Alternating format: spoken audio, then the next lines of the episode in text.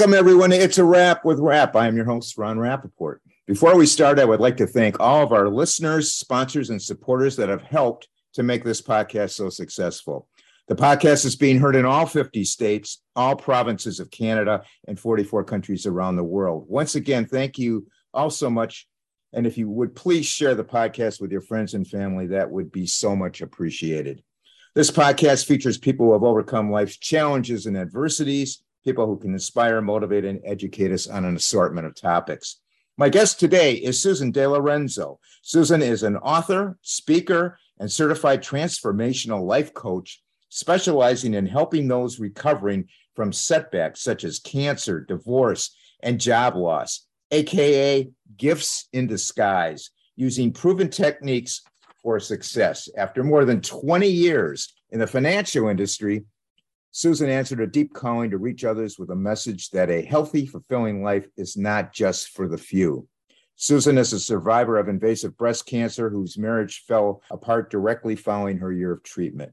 Susan is an expert in helping women coming out of life altering adversities identify the gems that brought insight, experience, and self knowledge to them working with them to use what they know how to design and create their lives in alignment with what evokes deep satisfaction with oneself and positive feelings toward the future. Welcome, Susan, to the podcast. Hey, Ron. Thank you so much. Great to be here. It's great to have you, and I can't wait to get into this because uh, we're both we both have something in common. We're both uh, breast cancer survivors. Tell us a little bit about your life prior uh, you know, up to your 38th uh, birthday, your family, your work life, that kind of thing. So the audience gets it's a little uh, knowledge of what you're about and everything. Sure. Well, as you mentioned in the in the intro too, I, I, was working in the financial industry. I had what I like to call my corporate cubicle job. I was a mother of a very small, uh, 18 month old, and uh, and there was never enough of me to go around. I was a co-owner of this old house and had a very mercurial marriage. You, I was just always walking on eggshells. I never, at the time, I just thought, well, this is the best you can do, Susan. You made your bed. You have to lie in it. Oh well, you draw wow. this. You drew the short straw. Sorry about that, but you would never mm. know it looking at me, Ron, because I would walk in makeup on the face. Hey, everybody, great to be here. How's it going? So and so, you know, uh, you know, loved going into uh, Boston where I was working at the time on the train. Had all kinds of train buddies, but at home it was a whole other story. And- you, you know, you know, Susan, I just got to interrupt you. You know, sometimes you just you see people and, and, you say, "Wow, they really got it made." Mm. You know, mm. they they look so happy and I mean, just take a look at Tom Brady. I guess you could. You know, okay. Yeah, yeah. Yeah. You know, and then you find out, yeah, it's not really all that all that roses and stuff. So no. yeah, interesting. No, yeah, we don't know the battles that people have. Battle no. maybe challenge, okay, but yeah, yeah, it that you know we, we put on a good face. We have our game face, right? Right. And, and then we take it off when we get home, and we deal with what we got to deal with. Yeah yeah so i was very stressed and and me time for me was you know i was just last on the list so like even getting to that mammogram that uh, set off everything was like me time because i had to go i had a mother who was a breast cancer survivor and it turns out when i was diagnosed at age 38 i was the same age as she was and we both lost our say the same breast right wow. breast uh, so it was like mother like daughter. And I never thought that I would get it. I mean, I know we talk about genetics and, you know, you better watch out. I was being told to have a mammogram beginning at age 35 because of my mom's history, but I never thought I would get it because I thought I look nothing like her. I, she's tall and thin and blonde and I'm stocky. And, yeah. You know, I just, but, you know, hello, genetics, you know, and maybe it isn't genetics. I didn't take the BRCA test, but um, yeah, that was just uh, quite um, a marker for me that wow, I'm the same age as my mom.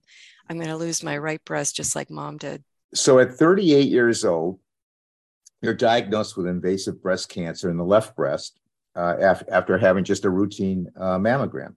So, did you have a lumpectomy or whatever? And, and what ensued after that pertaining to the right breast? Yes. Because I understand there's a story behind that.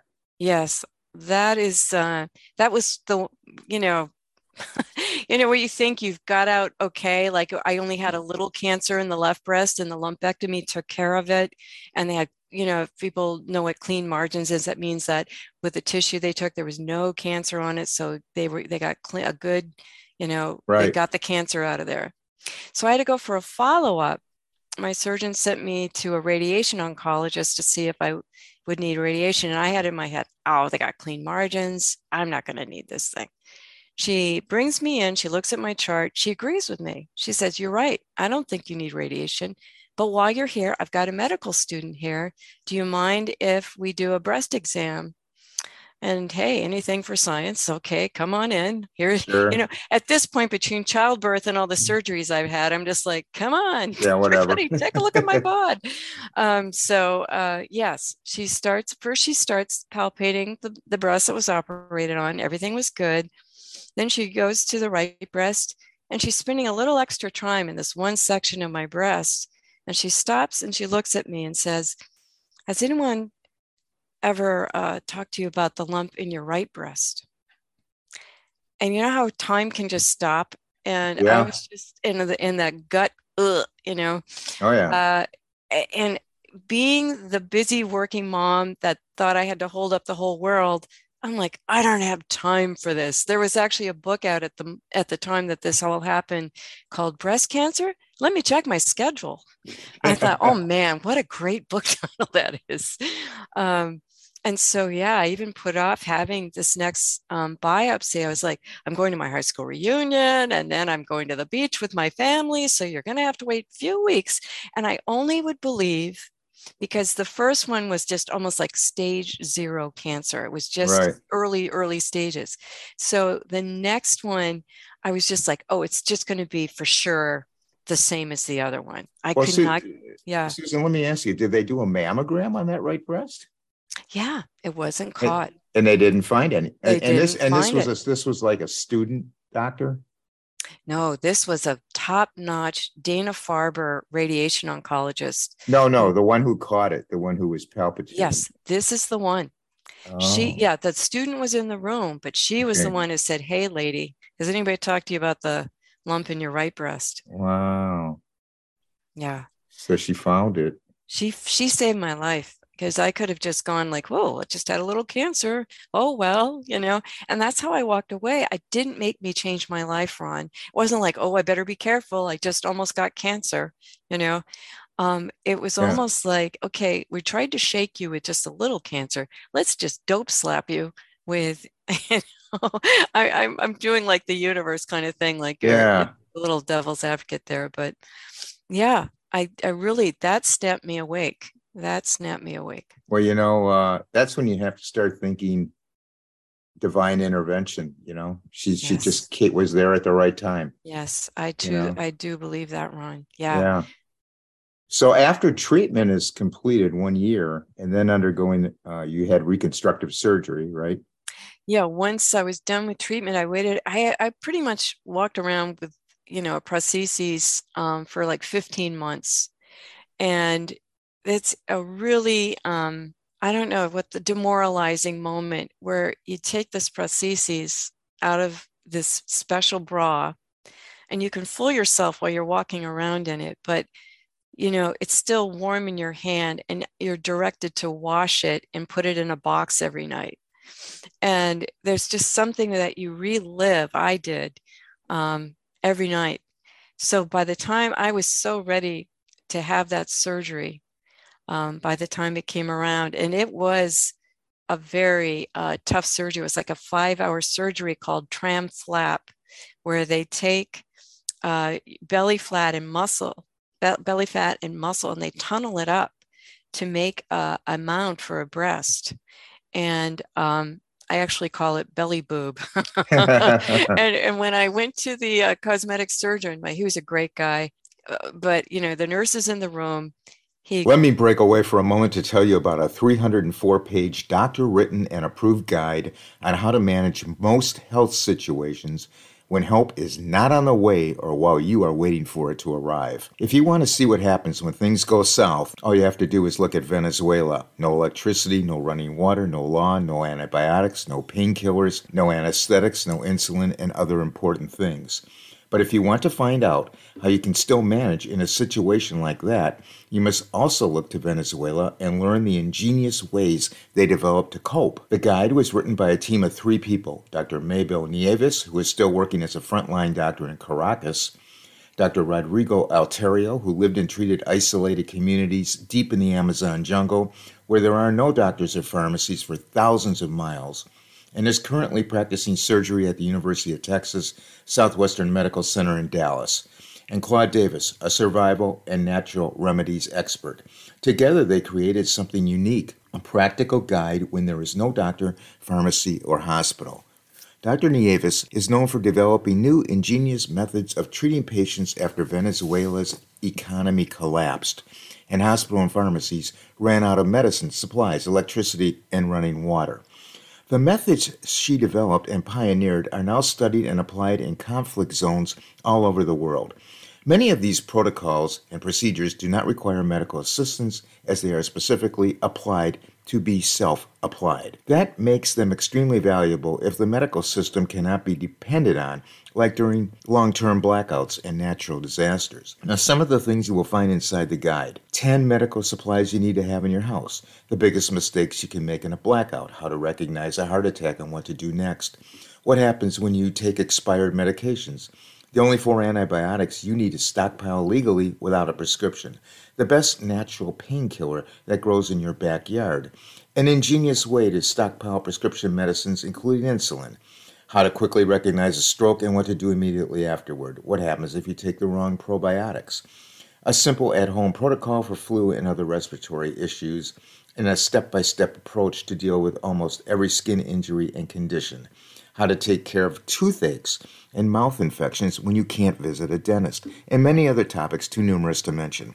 The guide would make an excellent gift and can be purchased by clicking the link in the podcast notes under sponsor, which will have in depth information about the guide. The guide sells for the incredibly low price of $37 for the digital version and $37 plus $9.99 shipping and handling for the physical copy. And for a limited time, there are two additional gifts in store for you, all still free of charge for now. Also, a 60 day money back guarantee is offered if you are not completely satisfied with your purchase. Once again, click the link in the podcast notes under sponsor. Grabs my post baby belly and says, I think we have enough to work with here. and I was like, hey, I knew that would come in handy one day. Yeah. Uh, you know, it, it it's amazing hearing your story, and, and I I've you know gone through the process myself. Mm. But people who never had cancer, they really don't realize what you have to go through. It's not just uh, one of those uh, slam bam, you know, uh, like a, a, knee replacement or something like that. You know, mm-hmm. it's you're in, it's you're out, and on your way. It, it's involved. Yes, and it's complicated, and it can get real complicated real fast uh, mm-hmm. with drugs and everything. So yeah, people just people who don't, you know, and, and I hope nobody ever has to you know, right. be in that world, but but they just don't realize, you know, what's all involved. You made me re- remember my first walk to my chemotherapy session, mm-hmm. and I'm like, I know this sounds dumb, but it's like, wow, there are a lot of sick people here. Yeah, you know, because I still felt fine, Ron. I I mean, yeah, yeah I, I, had too. this diagnosis, um, but I'm walking yeah. in, and there are these just war weary looking people that are getting their umpteenth um, infusion, and I'm like, "Hey, it's day one. Hi, everybody." Yeah. You know, and uh, boy, wasn't the smile wiped off of my face by the end of the first infusion. Well, I mean, just my first chemo. Uh, yeah. It was almost like I was packed for a picnic. I had a, a whole duffel bag full of uh, mittens that I froze for my hands, oh. for my oh. feet, you know, so I didn't get neuropathy. I put ice in my mouth the whole time I was getting the infusion so I wouldn't get sores there. Uh, loaded up with a blanket and uh, uh, water. I mean, it was it was crazy. you know you must have done a lot of reading or somebody really prepped you yeah yeah you have to yeah you have to be your own advocate on that mm-hmm. believe me so anyway that time period uh there is a divorce and what i uh, what i read is the divorce rate national average uh, is uh 50% for uh for cancer patients. What are your thoughts on that? And and, and yeah. why why is that? You know what what do you think what do you think's in is it just the caretaker poops out or what's your thoughts on that? You know it's actually higher than the national average. Divorce after cancer is actually higher. And i really i can tell you in my own way everything when you're the boat's not rocking too hard people can cope. Yeah. But you're really just revealing i think what you know what's behind when things aren't so well. You know it's almost like that phrase you find out who your friends are when yeah, you're yeah when you're down and out. Oh yeah. Well i think that's true for a marriage too and i already knew i had picked a tough one. I already knew that i was walking on eggshells that i had a really um, challenging uh, marriage and it wasn't that this man wasn't funny and uh, irreverent and you know really as as a friend part of it but the part of him that was very difficult was um, depression. Depression and i grew up with it. My mom had depression and i was and it was an unconscious thing where you're like hey i know how to do this I, I I'm just going to fit my peg right there and there. Look at that. I know how to, you know, protect myself or stay on the approval chart and uh, dodge it when he's got that dark mood on his face. And yeah, it, it was not uh, intentional, but it was natural. And it was just when I was out of cancer treatment, I was just getting a little hair on my head. And he had said something uh, Dana Farber, where I was treated in Boston, had a great program for couples um, going through cancer. And so mm. both of us go and we're talking about, and it's great because the mate has, my husband had to uh, take care of our little boy who was not even two and um, go to work just like always and, and take extra responsibility for the house and me. So it's a lot on a partner anyway. Yeah and to have somebody who's already beleaguered and has his own personal challenges boy i bet he just wanted to run screaming but he brought me to every infusion. He really did the best he could until he couldn't do it anymore. And um, yeah in the big picture he did me the biggest favor of my life you know by yeah. cutting cutting it loose. Did you get ghosted by anybody? For friends yeah, you know, and uh, you and I were talking a little bit about my writing a book, and one of the chapters in the book is called "Loved Ones Can Disappoint," and and strangers can delight. Yeah. So yeah, and and it's really uh, my take on this is they just don't know what to do with you. They don't know what to do, how to be, and and again, it can be that nobody loves you when you're down and out thing, but um, I think there's just an ineptitude and a nervousness and almost like it's contagious sometimes, you know? Mm-hmm. Yeah. Cause I found that, you know, you would, who you think would step up to the plate, oh, they're gone. Yeah. And who yeah. you, who you never thought would come out of the woodwork, there they are. Yes. Go, wow, what the heck is going on? Right? But, and and so what's the blessing there right? Yeah. is to say wow it all balanced out. Not how i expected it man. Yeah exactly. but yeah for sure. Susan what led you to pursuing life coaching uh, from the financial industry you were in? I was so bored at my job but i was so afraid to leave it especially as a single mom. So it was really being laid off that was like okay i can go back and try to recreate and be the administrative assistant in, in, marketing that I have always been these last 20 years, or I could see what else is out there.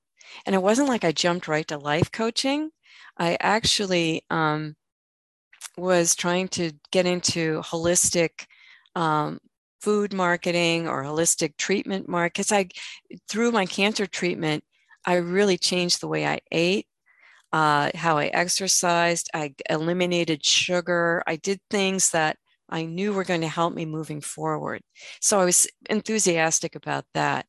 But it wasn't panning out for me. And I ended up contacting a, a, group out in California, the American Holistic Health Association, like, hey, can you guys give me East Coast names that I can contact? And they're like, no, I, we really can't. But how about if you write an article for us? And I had never, you know, I wrote at work sometimes, but this was cool. I was like writing about um, the emotional freedom technique, EFT or tapping, and how I used it to get rid of my addiction to sugar. And so I wrote this article and they liked it. And it, and I was like, wow, I'd like to do that again. Um, and then I um, I saw an ad on Facebook. I had to think, Ron. Yeah, I saw an ad on Facebook, and it was like, "Would you like to be a speaker, a teacher, a coach?" And I said, "Click, yes." and uh, it was uh, a group um, that Mary Morrissey. A lot of people know her in the transformation transformational industry, but uh, I clicked on this ad, and then I ended up meeting with one of the uh, counselors, and she asked me a bunch of questions. And the next thing you know, my knees are knocking, and I want to throw up, and I've just given her my credit card, and I'm going to be uh, you know, tr- being trained as a life coach. Yeah. And it was the oh, horrible moment. And then I sat down, my knees stopped, and I said, I just did the right thing. And it took I, I don't know if I if I hadn't have done that, I don't know what I'd be doing today. You had a gut feeling it was the right thing. I did. I did. Yeah. It scared the heck out of me though. What do you consider the most important things we can do uh, to support ourselves during personal crisis? I love that question. I think the first thing is really to go back to your breath and being calm because there's a whole part of us that wants to explode, right? And, mm-hmm. and we should, we have an opinion about it. We can have our opinion. The other thing is not to resist what's happening. There's a big part of us that wants to put up a fight and say this can't be i mean yeah i i we all have to go through it but then we let it go. Uh, notice that you're resisting and say okay i don't have a choice. I've been i've got this diagnosis. I i, I remember when i had to um, face the fact that i was going to have to have chemo i could not get my brain around that and i knew how hard chemo could be and I got home with my husband after this meeting with the surgeon, and I he was walking out the door, and I yelled at him, "I don't want to do this," and he just said it in this super calm voice. Well, you have to, and I was like, "Yeah, you're right. I I guess I do." Yeah. And and it was just kind of that trajectory. And then the third thing I would say to this, Ron, is you know how you your brain wants to go to the worst case scenario, but it hasn't happened yet? Yeah. That's human nature. We kind of want to defend ourselves and but it, if it hasn't happened yet what would it look like for the most ideal outcome? How about if we could if, you know acknowledge okay neither of these has happened. Where do i want to put my focus? I want to put my focus on the ideal outcome and this other one can it's still going to wave at me and say you should be afraid this this look at that statistic well we're not a statistic right we're individuals on a journey, and our mindset means everything. Yeah, it is. It is the mindset, and and I always tell myself because I, I am going through some stuff now with you know uh, collateral damage from the surgery and that. Mm. Uh, it's one day at a time. Yeah. You got. Who are you going to be on that day? Who who do you need to be, like today, right. and when you wake up tomorrow? Right. Yeah, you can't give up, and uh, you have to stay positive. Yeah. And if you don't, you're going to go down a rabbit hole real fast. Yeah, and and boy, once you do, it's it's spirals. It's you know what it's like that. T- you know, a snowball that turns into an avalanche. I I think uh, I'm really I'm glad you understand that. The other thing I bring up to people, and you don't have to give it a, a special name, but it's just to acknowledge a higher power, and and pull in divinity and say, I can talk to this divine power, I can call upon it for strength. I um, look at the magic of life and the funny synchronicities in life. You know, that's the magic of life. Why wouldn't it be there for you in your darkest hour? You know, my personal philosophy on that is similar to yours. I would say, let's do the right thing that's offered to us. Make a make a a, a good decision, and if there's your doctors are telling you to do whatever, you know, go with what they're saying. But after that, put it in God's hands.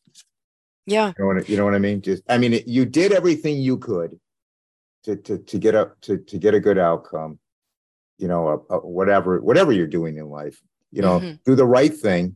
But after that, it, it's really out of your hands. It's out of your control. Yeah.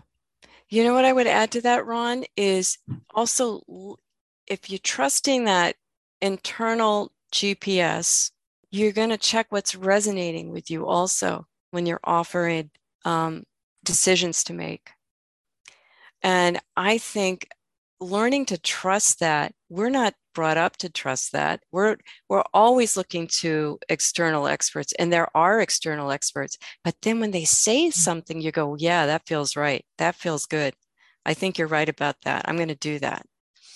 Um, and, and, but sometimes not right? Like i right. knew uh, in one case i wasn't going to have reconstructive surgery at the same time as the mastectomy because i had to do all this chemo and, and that recovery was going to be a, a, a, bear you know so um, yeah resonance is also a great thing to you know working with intuition working with resonance and trusting in that especially when your life is on the line. I think yeah. uh, you don't put it, you put it, like you said, in God's hands and you, and you trust in this little, what I call the inner GPS. Yeah. Good, good, good comment there.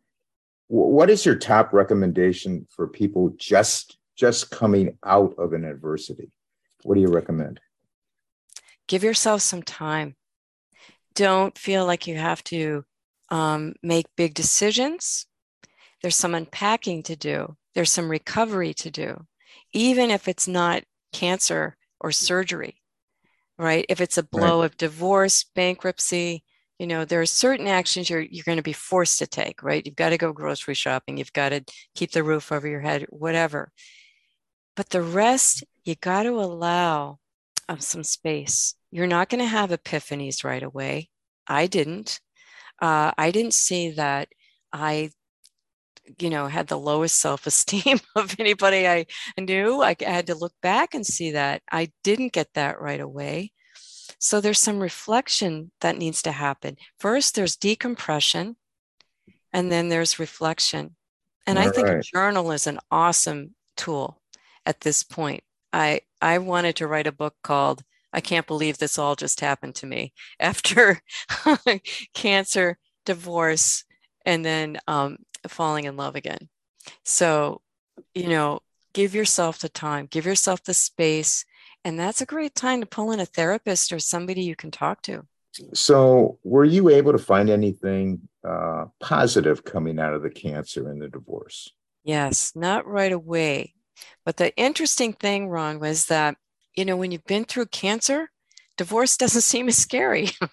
right, right. You know, I knew I was going to still be alive after, the, you know, and my my um, motto or whatever you want to call it, mantra motto, um, with coming out of cancer, and I'm a, a t- more than 20 year survivor now, is until otherwise notified, I'm cured.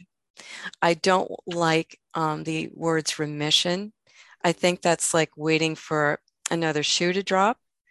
And I can't live my whole life like that because I, I, can't. That would just be like a punch to the gut every day, thinking, oh God, is it going to come back? You know? Mm, and yeah, right. is it a possibility? Yeah, it's a possibility. I could get hit by a bus too, but I'm not going to run around thinking that way. Right. Um, yeah. So, in answer to your question, yeah, relatively speaking, that was it. And I noticed, okay, I don't have to walk on those eggshells anymore. I can make a new choice for myself going forward. But I had to learn what my part was in it as a person who is codependent with people with depression. so I can make a new choice the next time around when the opportunity presented itself. Now, in your life coaching practices, and uh, what have you found to be the most prominent struggles your clients work to overcome after adversity? I think it's believing that they could actually create something new and more. A lot of people try to recreate what they used to have. And this is who I am. How can I make my life look like that again? And that's where I love, um, first of all, I don't accept uh, when we're talking about adversity, I don't want somebody right after an adversity to come to me as a life coach. I like a little bit of space so that they have that reflection time and they can tell me what they would really love. Like if I could wave a magic wand, what would you love your life to look like? Do you really want the same thing you just had? Or would you love uh, to do different work in the world? Uh, how is your health? Do you love how your health is? How about your relationship? How's your time and, and money freedom? Are you feeling good about that? There's got to be something. And the idea is you're a different person now. You're not the same person that walked into that adversity. And, you know, adversity makes us like cough up courage, right? Oh, we yeah. want to be, but it's like it's forced on you. You're either going to fall into like a little ball and melt, or you're going to have to stand there and face what's coming at you. And what if we did that in building a dream? and not shying away from all the discomfort of doing something we've never done before. What if we took that thing what we were forced to do and said, okay, that's my new tool now. I got this. I don't love feeling uncomfortable, but what if I got used to feeling uncomfortable in the interest of growth, in the interest of having that shiny thing I say I want? You ever look back at all the stuff you've been through and go, how, how the heck did I ever do all that? Yeah, it makes me really, I guess you can say proud, but love that person.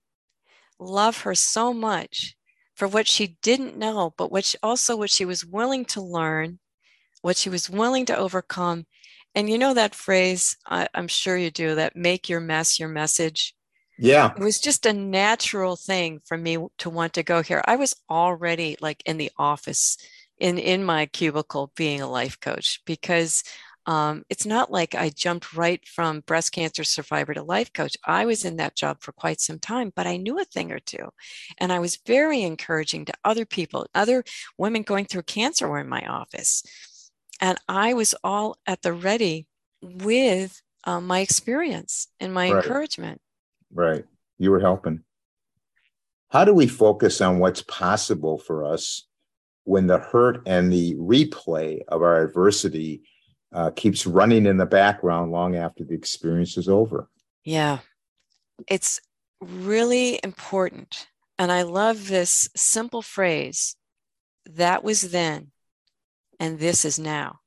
And it's human nature, just being aware okay, that's what my mind wants to do. It's just a human experience to live from the past and to be trained to live in the now with eyes on the future loving what you've learned, loving what you have right now is a magnet to greater abundance. Uh, living in lack and disappointment is just a recipe for more of the same.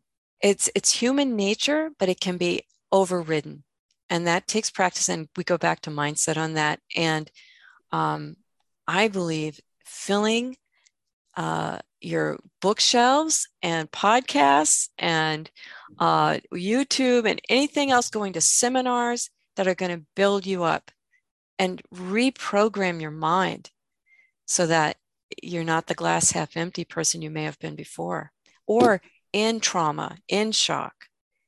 And that's where, you know, a, a therapist can help you unpack that. But someone like a life coach is going to um, have you leverage it. Well, what was one of your biggest insights after cancer and divorce that served you uh, the most as you moved forward? That I am so much more uh, than I ever thought I was. I felt such a love for myself that uh, to this day serves me in, in anything I want to do. Um, my level of deserving my level of feeling worthy and um, the excitement for poss- new possibilities in my life. I never had that before. I think I started the podcast by saying, oh, well, this is what you get. Too bad for you, you know. Yeah. And now you I, I would never ever say that. I never believe that. Now, Susan, you have a book coming out entitled uh, Pulling the Gems from Adversity. I don't know if it's out yet or not. That brings the reader through five stages that you describe as from adversity to awesome. can, can you briefly cover those stages for us? I'd be happy to. And is the book out? No, it is being edited right now. So I will let you know. And I'll, boy, when you see that, Ron, you're going to see like fireworks over in Nokomis, Florida, because okay. it has been uh, quite, um, yeah, many sidetracks. And I know many uh, writers will tell you this, and you're wondering, oh my gosh, somebody finally told me um, that it was like eight years from the time they started their book. And I'm like, oh, please, God, no. That's a long time. Yeah. Yeah. So, yeah, the first section uh, I call Holding Firm in a Storm. And it's a lot what we just talked about, you know, how, um, what do you do in an adversity, right? Mm-hmm. And where are you going to put your focus? How are you going to stay calm? Where are you going to use uh, to help with worry? Um, the second one, a kind glance backward. That's what I was talking about when you're letting um, your life settle a little bit and you're getting some feedback, you're getting some reflections. Wow, I was really, I picked a tough marriage. I uh, really had to walk on eggshells. I never thought I deserved this. Um, so, yeah, what's coming up for you there? And then the third is creating life anew, anew, excuse me. And that is where I was talking about leveraging your adversity and starting to dream and imagine what you would love your life to look like, even if you can't recognize any of that in your current situation. Uh, the fourth one is not everything can come with you. Low self esteem, low expectations, uh, resentment, jealousy, anger. You're not going to get very far on creating life anew if you have to drag those things around yeah, with you. Sure. And so that's really important. And then the fifth one is just okay, if you've gotten this far, advance boldly. Take take a chance. You know, nothing's guaranteed in this world. And nobody wants to get to the end of their life and find out they didn't live it. I'm paraphrasing uh, Thoreau. so we covered all was that all five? That is all five. I hope okay. so. So I want to go. I want to. I want to go back on one of those. In your book, uh, you dedicate an entire section to looking backwards. Why would anyone coming out of adversity? Why would they want to do that? That's where the the real gold is, because you had to see who you were while you're going through it. And not only that, and you and I talked about this too in the beginning of the show. Who were you, Susan? At age 38? Who were you before then? That's what we're looking at too. Because nobody just gets like one brick upside the head, right? And then you're on your way. Yeah. Life keeps circling back around to teach you something else, to pull something else out of you. We want to know what that stuff is because that's the gold. It's not just, you know, you know, what a loser you were. Let's beat that into the ground, right? right. You know, how could you have not known um, what you needed to know. Well, you didn't then, but now you do. What are you going to do about it? But not to look at it and just to say, "Oh, where was I? I'm the um, a single working mom, or I'm a mom of uh, in a rotten marriage who um, is working herself to death and doesn't have any time with her little child." I think I'll recreate that. No, thank you. right. Okay. Well, that answers that. What what is it you hope most the readers are going to take away from reading your book? That anything is possible. That there's nothing um, short of death that needs to stop them from moving forward. Even uh, even trauma these days, there are so many great programs to help people with trauma and doing the brain work uh, like I mentioned, um, EFT, that's a big one, EMDR, but there, it's trained therapy. There's so many ways that we don't have to stay stuck and we don't have to stay in our story. we create a new story, uh, and it's based on noticing two things longing and discontent. Those are two strong spiritual uh, signals. Discontent really doesn't let you go. I was sitting in that desk job going, How much longer do I have to do this? As if somebody above was going to come down and say, Okay, another year and we're going to let you out of here. Mm-hmm. Uh, it's not like that. And then it would be, Oh, you'd see somebody doing um, podcasting, right? Or uh, public speaking or being an author. I would love to do that. Or traveling to Hawaii. I would love to go there. Notice that. That's coming from a deep part of you. Susan, how can people contact you? Oh, you can find me on my website, susandelorenzo.com, S U S A N D E L O R E N Z O, uh, or on email, susan at susandelorenzo.com. I also have a Facebook page, which is facebook.com forward slash dream coach Susan. And I think those are the big ones. I'm on LinkedIn and Twitter as well. but that's okay. that's where I do the most work. Okay, I'm going to put uh, those links on the podcast notes for everybody. If you want to get a hold of Susan, I'll have her email, her website, her Facebook, her Twitter, and her LinkedIn. I want to thank you, Susan, so much for sharing your story with us and for all the important work uh, you are doing to help people dealing with adversity issues. I wish you nothing but success with the book and your work. Suggestions uh, for the podcast, you can email me at it's a wrap with rap at gmail.com. Uh, the website is it's a wrap with rap.com. We have uh, all the episodes, uh, sponsor spotlight, members moment, and all kinds of resources on there. Our Facebook uh, page and group is it's a wrap with rap. Instagram, we're on Instagram, uh, growing very nicely. We're in the thousands of followers. It's a wrap with rap podcast.